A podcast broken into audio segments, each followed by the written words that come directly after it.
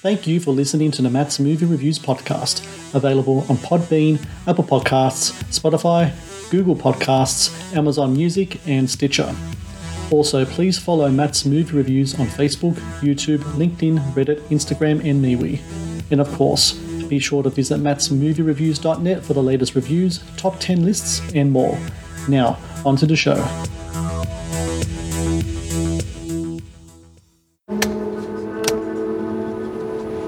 Operation hinges on you getting closer with him. I know you f***ing know this. Don't find yourself in terrain that you aren't familiar with.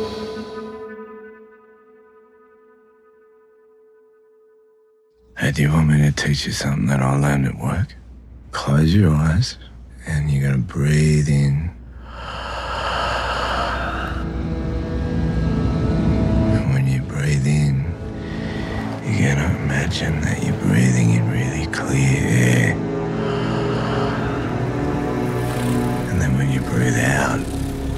breathe out all the black, dark, bad air.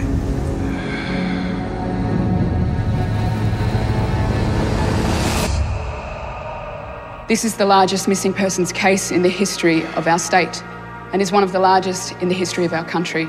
At the time, detectives found insufficient evidence for him to be considered a person of interest. whole body's gonna relax. Feet, your knees, your hips, stomach, your chest. Breathe in the clear air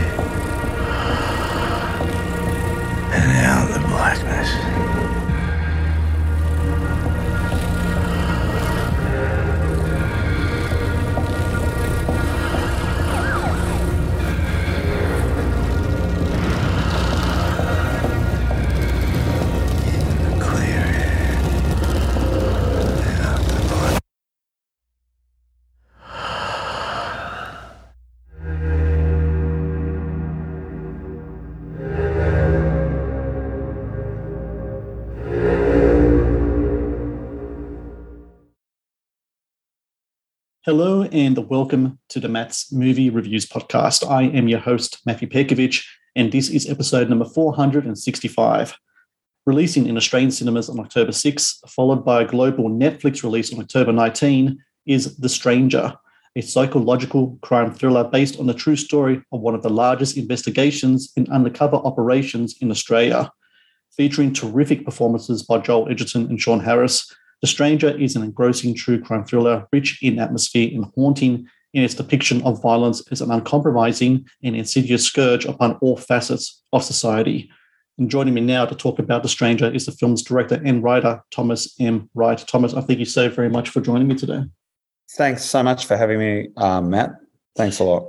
It's great to have you back. Last time we spoke was back when Acute Misfortune came out. That was, of course, your first uh, directorial, you know, your directorial debut, your first film as a director, and to talk to you now, a couple years later, I, I, I consider it to be such a blessing because I'm such a big fan of, of your movies as both an actor and director, and and you know, The Stranger really just confirms that for me. I watched it a couple nights ago, and it's a film that's really stuck with me. Looking back, just about reading about the making of the film, it's really interesting how you were approached by producer Joel Edgerton to to you know maybe write an adaptation of, of the book The Sting, which was written by Kate um, Kyriacou, Kyriacou, excuse me, and that book, you know, very much, you know, you sat with it for a while, and I heard you say that this was a project that you find it kind of frightening to, to take on, and I just wanted to, to delve into that a little more. What was it about the story?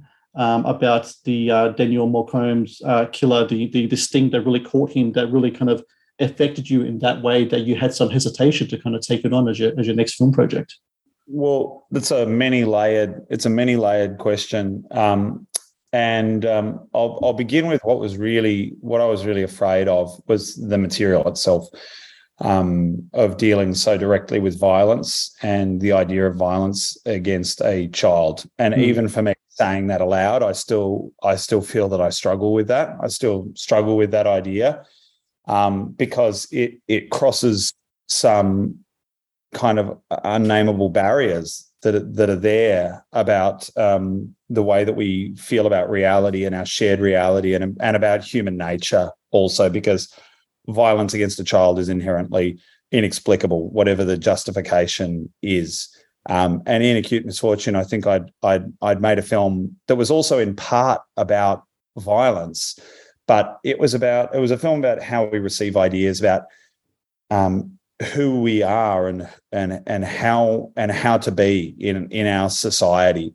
Um, and and a lot of that had to do with um, the kind of inherited ideas that are there for the artist Adam Cullen for that for that figure. And he painted an Australia of um, of um, violent unknowns and and and a kind of unreconciled relationship with our with our past, with our national character. But he was a, an inherently quite a quite a quite an abusive individual, certainly mm. within that relationship with the journalist Erik Jensen, which is what acute misfortune deals with.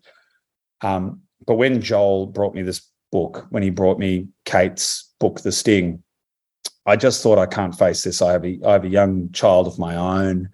I I just committed three years of my life or more, probably four years full time of my life to acute misfortune, which I really treated as a kind of forensic investigative project to unpack the lives of these two central characters and make a really complex kind of um, psychological portrait of both of them as as they were locked like two drowning swimmers in this um, relationship. It was a dark film, but for me, Acute Misfortune remains a kind of um, black comedy that mm-hmm. that that turns into a tragedy where where I could really see no space for. I I, I just couldn't see any real space for um, lightness and relief in this film. There are moments of it, there are flickers of it, but when I read the material, I was I was just afraid of the depth of the violence. And and my partner, I spoke to my partner about it. She said, "I don't want you to do this. This is um, too much. I know what it'll invite into our house, and um, and and I, and I, and I don't I don't want I don't want this." And a, an interesting thing happened as I started to sit with this material and look at it. Um, because was, it's also so complex. Joel had had this material, had had the the option on the book for for a couple of years, and I think he hadn't quite known how to proceed with it. Mm. And it's because it is so dense.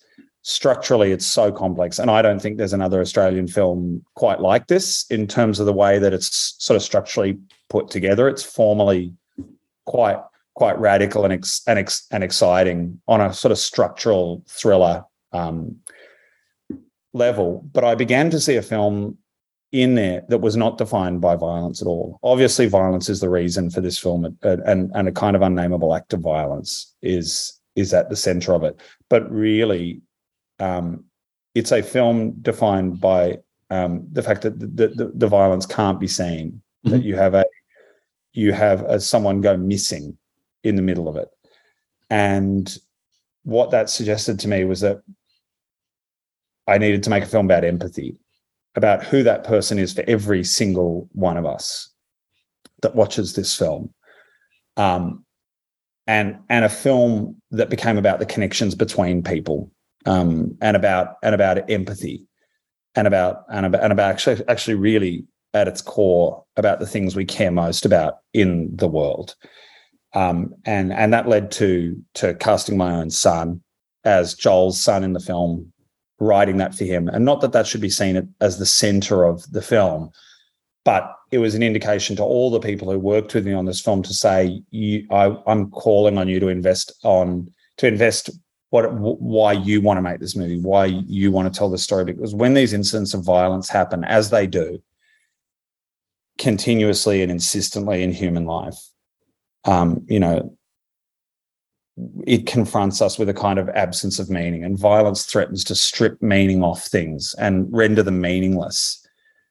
And I wanted to make a film about uh, trying to make sense of reality, find the connection between people, and find a form of resolution in the midst of all this darkness. So, um, that that that's that's really where the departure point began. But it was also it was a very steep learning curve because you know when I directed Acute Misfortune, I hadn't directed any film before. I hadn't directed short films, music videos, um, commercials, anything like that. And I still haven't done anything like that. I've just, I've I've only written and directed two feature films, and it was an opportunity to reconcile some of the mistakes made on that film, um, and and to and to use use what I had um, learned. The films follow on from one another to a certain extent, but um, um, but The Stranger is is a very concentrated, um, very heightened version of that first film. I read, I, I heard you say once uh, that when it comes to committing to a project or a movie, it's almost kind of like falling in love with the story. And I imagine what you meant from that was almost kind of like almost from a passion perspective that you kind of you give yourself to the story and you try and you you put yourself, you know, uh, you commit yourself to the research and everything else. And for the stranger, you had like six months of research of I've read right. that you put into this yeah, uh, film. What the does that? Yeah, yeah what does that consist of, though? That that six months of research. When you say research, are you just looking at the case itself? Are you looking at other things for other movies, other um, psychological texts? What what does that really consist of? No, this was this was pure applied research into um, material of this sort. So really, it was like a a, a full time education in um, Australian policing, mm. um, undercover techniques, the legalities of that, all the background information around this um, case, everything that I could um, access to give me a full picture of the reality of what a case like this would entail. Because, you know, it's also important to say that when I first read this material, I decided very early on that I was going to fictionalize this material. Yeah. That I was not going to represent any violence whatsoever. And, you know, people often talk about it as a as a violent film, but actually it's striking in that there's not a single instance of violence in the entire movie of any sort. There's no representation of any victim, uh, let alone any violence being visited on them all names and details were changed. There's no representation of the victim's family. It's a fictionalized retelling of an undercover police operation of the sort used in in that particular case. So, in order to write this, I didn't feel that there was any room for guesswork or um, half sketched outlines. That I was going to have to get right into the finest details of how these um, cases work. And I've said this before, but I, will never be able to talk about the way that research was conducted. Yeah, um, I'll never be able to talk about um, who we who we spoke to or what we had access to or how that was how that was achieved. But I can say that people who are involved in these sorts of cases um, were were were a part of that process, have consulted and um, and have seen the finished film and can attest to the authenticity of the film. And I actually think I I hope that we were committed enough and serious enough in our pursuit of that that that people who do this sort of work will be able to um, see this film and feel that it's a very very rare occasion where their work is actually represented authentically. Um, but I but I felt that there was there was no other way to approach this film than to go into that depth of research. So I researched full time for about about ten hours a day, six or seven days a week for six months. Um, and uh, at the end of that, I I wrote the film, and it, it it actually had such a tremendous effect on my body, such a such an appalling effect on my body that I was actually hospitalized after I finished the um, first draft. Mm. Uh, I, I, came down with pneumonia and um, couldn't walk, couldn't um, breathe, and um, and I think that has something to do with um, what it is to throw yourself into material in the way that I think a feature film really demands. That if you're going to do any justice to the material that you're dealing with, um, and and obviously that pales in comparison to the people that actually do this work on a day-to-day basis let alone those who are directly Im- impacted by violence. Um, yes. it's it's it's uh, i'm sure more than any of us would would ever want to have in our lives. It's obviously you know uh, uh, it embodies a lot of people's deepest fears. And for some people this this is their this is their day-to-day occupation. Um, and I really wanted to make a film that placed you um, subjectively in the experience of what it is to be that close to to that kind of capacity for for human violence, but also to do that in a way that was really gripping and thrilling and cinematic and immersive and gave audiences an experience that they could lean into and fall into and fall deeply and see something that they had never never seen before. Um, that part there where you said see something they have never seen before was really interesting is that I was listening back to our conversation in regards to acute misfortune and I asked about you know that film being a biopic how you successfully kind of managed to avoid biopic tropes um, mm-hmm. and the same thing is done here in regards to the stranger in regards to the police procedural you really yeah. do make a really good effort and successfully so in trying to sidestepping a lot of the tropey kind of stuff that could come with movies uh, like like The Stranger in regards to the whole kind of police investigation part. Are you very much aware of the tropes that come with a genre like that? And when you're writing your screenplay, putting together your ideas for the film, are you saying to yourself, I don't want to do this, I don't want to do that in regards to that subgenre as a whole? I think films have to be thrilling and unique. And I think in order to justify existing as a film and the tremendous investment that they require, I think they should be things you can re- you can return to multiple times. And I think they should feel like something you've never seen before and an experience that you've never seen before. I'm aware of them to a certain extent. I'm not a I'm not a uh, I'm not someone who watches police procedurals. I'm not really interested. I don't like the way that they um, deal lightly with suffering as a as a form of entertainment. Mm. And I don't think this film is is is guilty of that. I think this film is a really serious attempt to to um, to to name and understand something that um, most of us thankfully will never have to confront um, in in our lives. But I was aware that it demanded a different form, and when I think about my work, I'm constantly thinking in terms of form and content, and trying to create something that feels three dimensional, almost sculptural, that you can place somewhere. Turn it, look at it in the light, look at it over time, and it will change, but it'll retain its quality you know depending on where you're at in your in your life and where your where your concerns are um, but that it has a really rigorous formal relationship to the to the material in the story to to what it's telling. And so i wanted to make a really kind of thoroughbred psychological thriller in in some ways because i felt that was what it demanded. And obviously there's a very long history of those sorts of films and um the influences were really quite disparate. And I'm and I'm probably not interested to talk directly about what those what those influences were. But mm. on the one hand, you have a highly structural thriller, a film with so much material to deal with that by the end of our first act, we've dealt with as much narrative as most Australian feature films.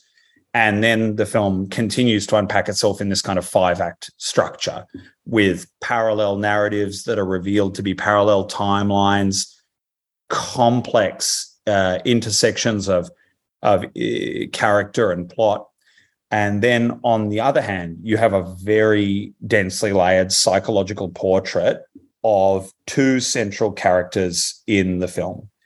Um, and connecting it, connecting those two really distinct narrative forms is a forensic filmic language that belongs more in um, the terrain of documentary Mm. Um, and, I love documentary cinema, and I love being given the eyes of um, in, in investigators and um, and being made being made active in the story of the film, so that I am having to put these things together.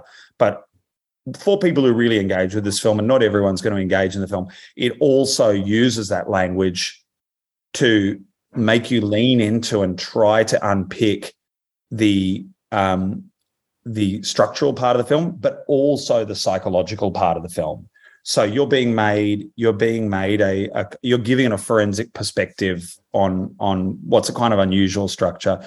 I, I wasn't consciously trying to do something different. It's just that the the material insisted on a form. Mm-hmm. Um, I, I, I had, in order to appreciate what those police actually achieved and the psychological sophistication in an operation like that you you had to place an audience in the shoes of someone who was the target of an operation like that.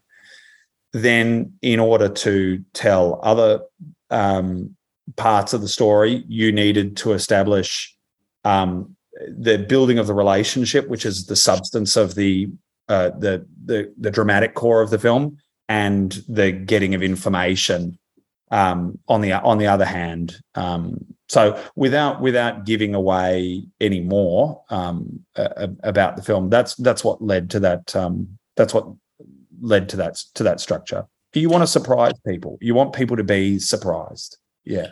And in a film like this, you wanted them to have their their their their heart in their mouths, so so to speak. You know, it's a film that insists itself bodily on the on the audience. You know, there's that idea of breath that's returned to throughout the film, and that's that's one of the ways the film tries to to make the film a physical experience for viewers. The Matt's Movie Reviews podcast is brought to you by TeePublic. TeePublic is the world's largest marketplace for independent creators to sell their work on the highest quality merchandise. With over 1.2 million designs, T TeePublic is sure to have something you will love. The Matt's Movie Reviews podcast is brought to you by Amazon. The world's leading online store, Amazon is your first stop to buy a wide range of products at competitive prices with fast delivery times. Amazon is also a world class entertainment hub that includes Prime Video, Audible, Twitch, Amazon Music, and more. Sign up with Amazon today and experience the best in online shopping and entertainment. I'm curious in regards to your backgrounds and talent as an actor, whether you saw any type of through lines in regards to undercover police work in regards to acting as a skill. There's um there's this um that, great Tarantino film Reservoir Dogs, and of course that has to do with uh, undercover police officer as well. There's a monologue in the film where a um, um, an undercover cop as a mentor, and the mentor says to him, you know, to take on the role, you have to be like Brando. You know, you have to live the role. And it's really interesting. Like when I was thinking about that when watching this movie, it seemed like Joel Edgerton's character was kind of like, of course, he has to play the role of of this kind of like this criminal who has to befriend Sean Harris's character. And a lot of times, it really kind of felt like tightrope theater, but the stakes are very, very yeah. real. Yourself as that- a, yourself as an actor, do you see kind of like how undercover uh, um, police officers do they look at acting as a craft and kind of use that kind of stuff to to do their job to make sure they can put on a convincing air, or does that not even come into the, the conversation? I would say that's a um, that's a pretty that has more that comment from in Reservoir Dogs probably has more to do with Tarantino's interest in cinema than it does with the subject that he's actually dealing with. Hmm. There, um, I don't think undercover cops give a fuck about Marlon Brando. Um, I certainly don't think they're thinking about what would you know what would Brando do in this scene. How would someone embody and approach this? For a start, they're they're not dealing with, for the majority of the time, they're not dealing with scripts, and I would actually say they're they're often people whose um, psychology doesn't necessarily lend itself to an extraordinarily developed idea of character. Mm. And the discomforting thing for them is that they're having to use their own lives to create um, these relationships with with people and enter into you know uh, situations where they're in great physical peril, and um, that they are under resourced, they are they are under equipped, they are not psychologically prepared.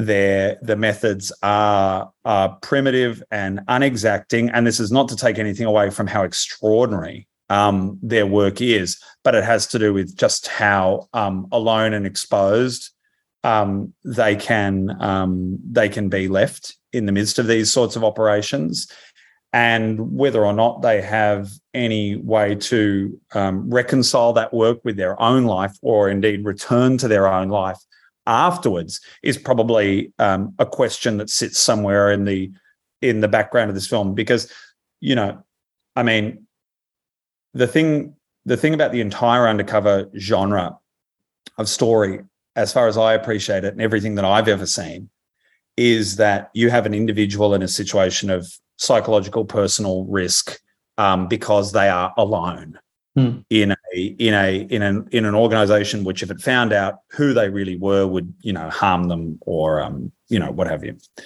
At the very least, the the operation would end, um, and and they wouldn't be able to secure a conviction in, in this instance, at the height of this operation, there were uh, there were in the vicinity of 50 undercover operatives, all at work to target one individual. And the threat from that individual is less physical than it is psychological Hmm. um, because you are in a place of great unknowns. Um, you're you're in a place of of uh, you don't you don't know what this person is is is guilty of. You are trying to accumulate evidence, but you're dealing with an intelligent, um, cunning individual who's practiced at concealment. And the whole idea of this film was about a, a central relationship based entirely on lies. I talked about acute misfortune. I think I would have spoken about it when we when we last talked as a relationship based on theft. Hmm. Um, two people in a kind of, you know, the worst version of it. And this is not entirely true of the reality, but it's a dramatic provocation. It's a it's a mutually kind of parasitic relationship um, where they're t- they're taking from one another all the time, and um, and then here you have in a relationship where they're not even dealing with a real person. Both of them are dealing with a mask, and the reality of who they are, why why they're there, and what they're after is is all buried.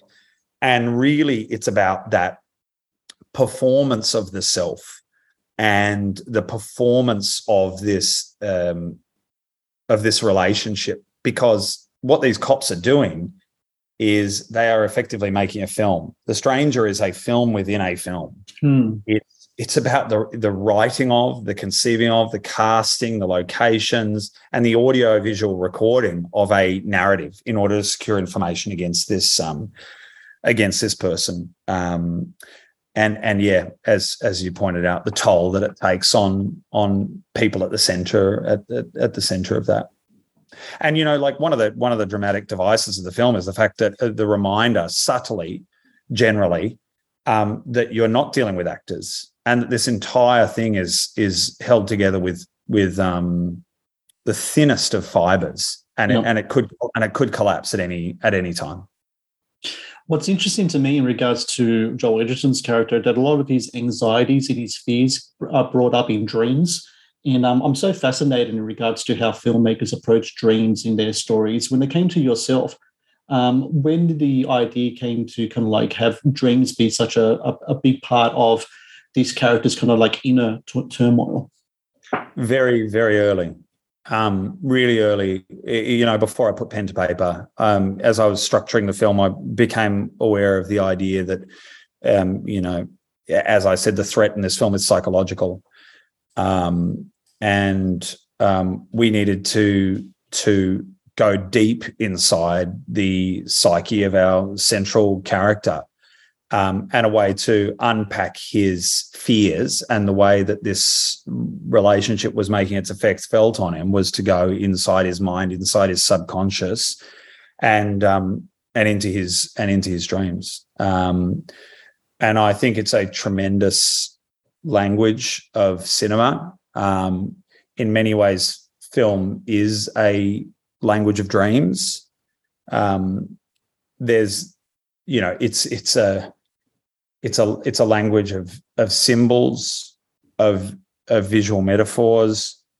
It's a language of um, resonances and associations with the things that are presented to you and I think it's one of the reasons that I've always found film tremendously comforting is that it's like a an in, it's like a, an internal language, Mm. um, you know, uh, and that's the that's the, the the types of films that I've responded to most in my life have a have a dreamlike um, uh, quality and an uncanny quality, and uh, that was definitely something that I felt had been missing from um, from films like this and a and a missed and a missed opportunity to really excavate the the inside of a of a character and to blur the line between between dream and reality and you know that's those sorts of those sorts of choices and those sorts of ideas are layered everywhere throughout the film because again everything comes back to that central relationship and in that central relationship you have one character who's living a dream and the other who's living a nightmare Mm. It's a really, really good point there. I want to talk about, um, and this will be my, my final question here, just in regards to the post production process of this film. Like with um, Acute Misfortune, I, I read that you said about with that film, that was such a, a fresh experience for you as a director um, that you realized at the end of that film how much an edit uh, defines the making of a film. And now you go into this movie with that knowledge. Um, how much do you put into your post production processes early on in the film, especially in regards to something like sound design, which is so beneficial for this film? Because, of course, we're talking about an undercover operation with recording equipment, etc., all that kind of stuff. How many conversations do you have with, with um, Andy Wright, the um, film supervisor and sound editor, in regards to that part of, of the film? There were, they were lengthy discussions. It's a really it's a really interesting question, but not only with him, it was also with Matthias Schach-Arnott, who provided that strange percussive sound mm. um, that features in in the film, and also Oliver Coates, who who wrote the score. Um, all of them were involved beforehand. Um, you know, I'm a filmmaker who's really invested in the idea of pre-production. This was a very long pre-production, and many of the pre-production elements I'm beginning while I'm writing the script, and I'm talking to my key collaborators about certain aspects, things that I need them to begin thinking about or sourcing um, as as we're building it, so that it grows really organically within this within this group of people that are going to be making the film. But one of the key things was that sound that begins the film and punctuates it in in time. That kind of yeah sound, which is actually a machine, um, a percussion machine built by a by an experimental percussionist from Melbourne called Matthias Schack-Arnott, um, who incidentally had actually worked with the composer Oliver Coates in New York on a project with Iggy Pop about a year before this um, before this uh, film um, began, but also talking with Ollie about this. And Ollie has been involved with some of the great scores of the last 15 years. He's a central collaborator for Jonny Greenwood and for, for Mica Levi. And his work on Under the Skin is uh, all the instrumentation that features in that score, which is, I think, one of the great um, one of the great scores of of, of this century so far. Um, and I, um, one of the ways, to, probably the best way to talk about the sound is at one point in time, it ties in with the whole methodology on the making of the film. We went to the underpass location, a really central location um, on the film for the first time at, at night on a location scout. And it was completely pitch black. And producers, um, Sam, the director of photography, it, everybody became extraordinarily concerned because we said we can't we can't film here. This is it's too dark. It's unusable, and um, it's going to require too much infrastructure. And I said, everybody, just be quiet and listen. And we were underneath this underpass, so there would be this silence interrupted by this cuckoo, cuckoo, cuckoo, cuckoo,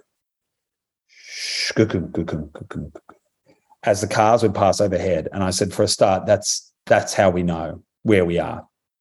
And and as we were talking, and as I, we were standing there and listening, this car came over the horizon on the rise, um, the road underneath the underpass, and its headlights passed through the underpass and illuminated it. And the lights went over the uh, the the grills, the concrete grills underneath the underpass, and visually it went like this. And I knew that that sound that Matthias had created was going to be central to this the sound of those cars was going to be central to this. It sounded like breath. It sounded like a wave. It sounded like a pure psychological metaphor for what the film was um, dealing with. I recorded that sound on my phone. I sent it to Andy Wright, the sound of the cars overhead. Um, I'd already been in discussion with Matthias about the this this work that he had created and these sounds that he was creating. I sent it to Andy and I sent it to Oliver. And Oliver was in England working out of his studio, or maybe he was in Scotland working out of his studio in Glasgow at the time. And he sent back a piece of music inspired by the sound of those cars passing overhead, which actually became the last piece of music in the film that carries us through the last um, 10 to 15 minutes um, of the um, of the film. Um, and when it comes to something like sound, I think what you're looking for is an extraordinarily pure and concentrated idea around which you can anchor the film. You, you do the same thing with every department. All of them will be distinct, but they should come together to form a piece because as a director, that's what you're trying to do. You're trying to unify and create an alignment between all of these disparate elements that could come together and feel completely dissonant. And maybe you want them to feel dissonant, but how do you want them to feel? Because ultimately, it's going to come down to feeling and a very strong, um, you know, it has to have a strong thought basis, a strong conceptual idea. As I said before, this idea of form and content. But at the end of it all, it's it's about feeling and the depth of feeling that you get from um, from those elements.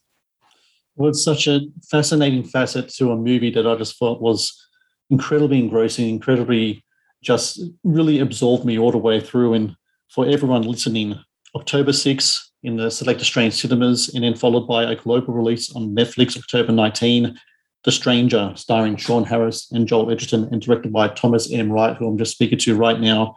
Um, it's a fantastic film. It really is, Thomas. And it's so great to, to talk to you again a few years after Acute Misfortune and to see this film as well. Just I think it's just like I said, really fantastic. And I love the fact that you know we talked off air before about how many films I watch you know per week and how many list of films I go through. It's great to watch a movie like The Stranger that can really take me for a ride that's different to everything else I've seen beforehand. And I think that's really a a, a kudos to you in regards to that and, and to your actors and to your your uh, crew cast and crew as well it's a fantastic film can't wait for people to watch it. And so cool as well by the way that it's getting a cinema release in australia because this is a film that needs to be seen on the big screen as well. And um, congratulations to you. Best of luck with the film's release. And i hope when it comes to that other film in a few years time we could talk again sir.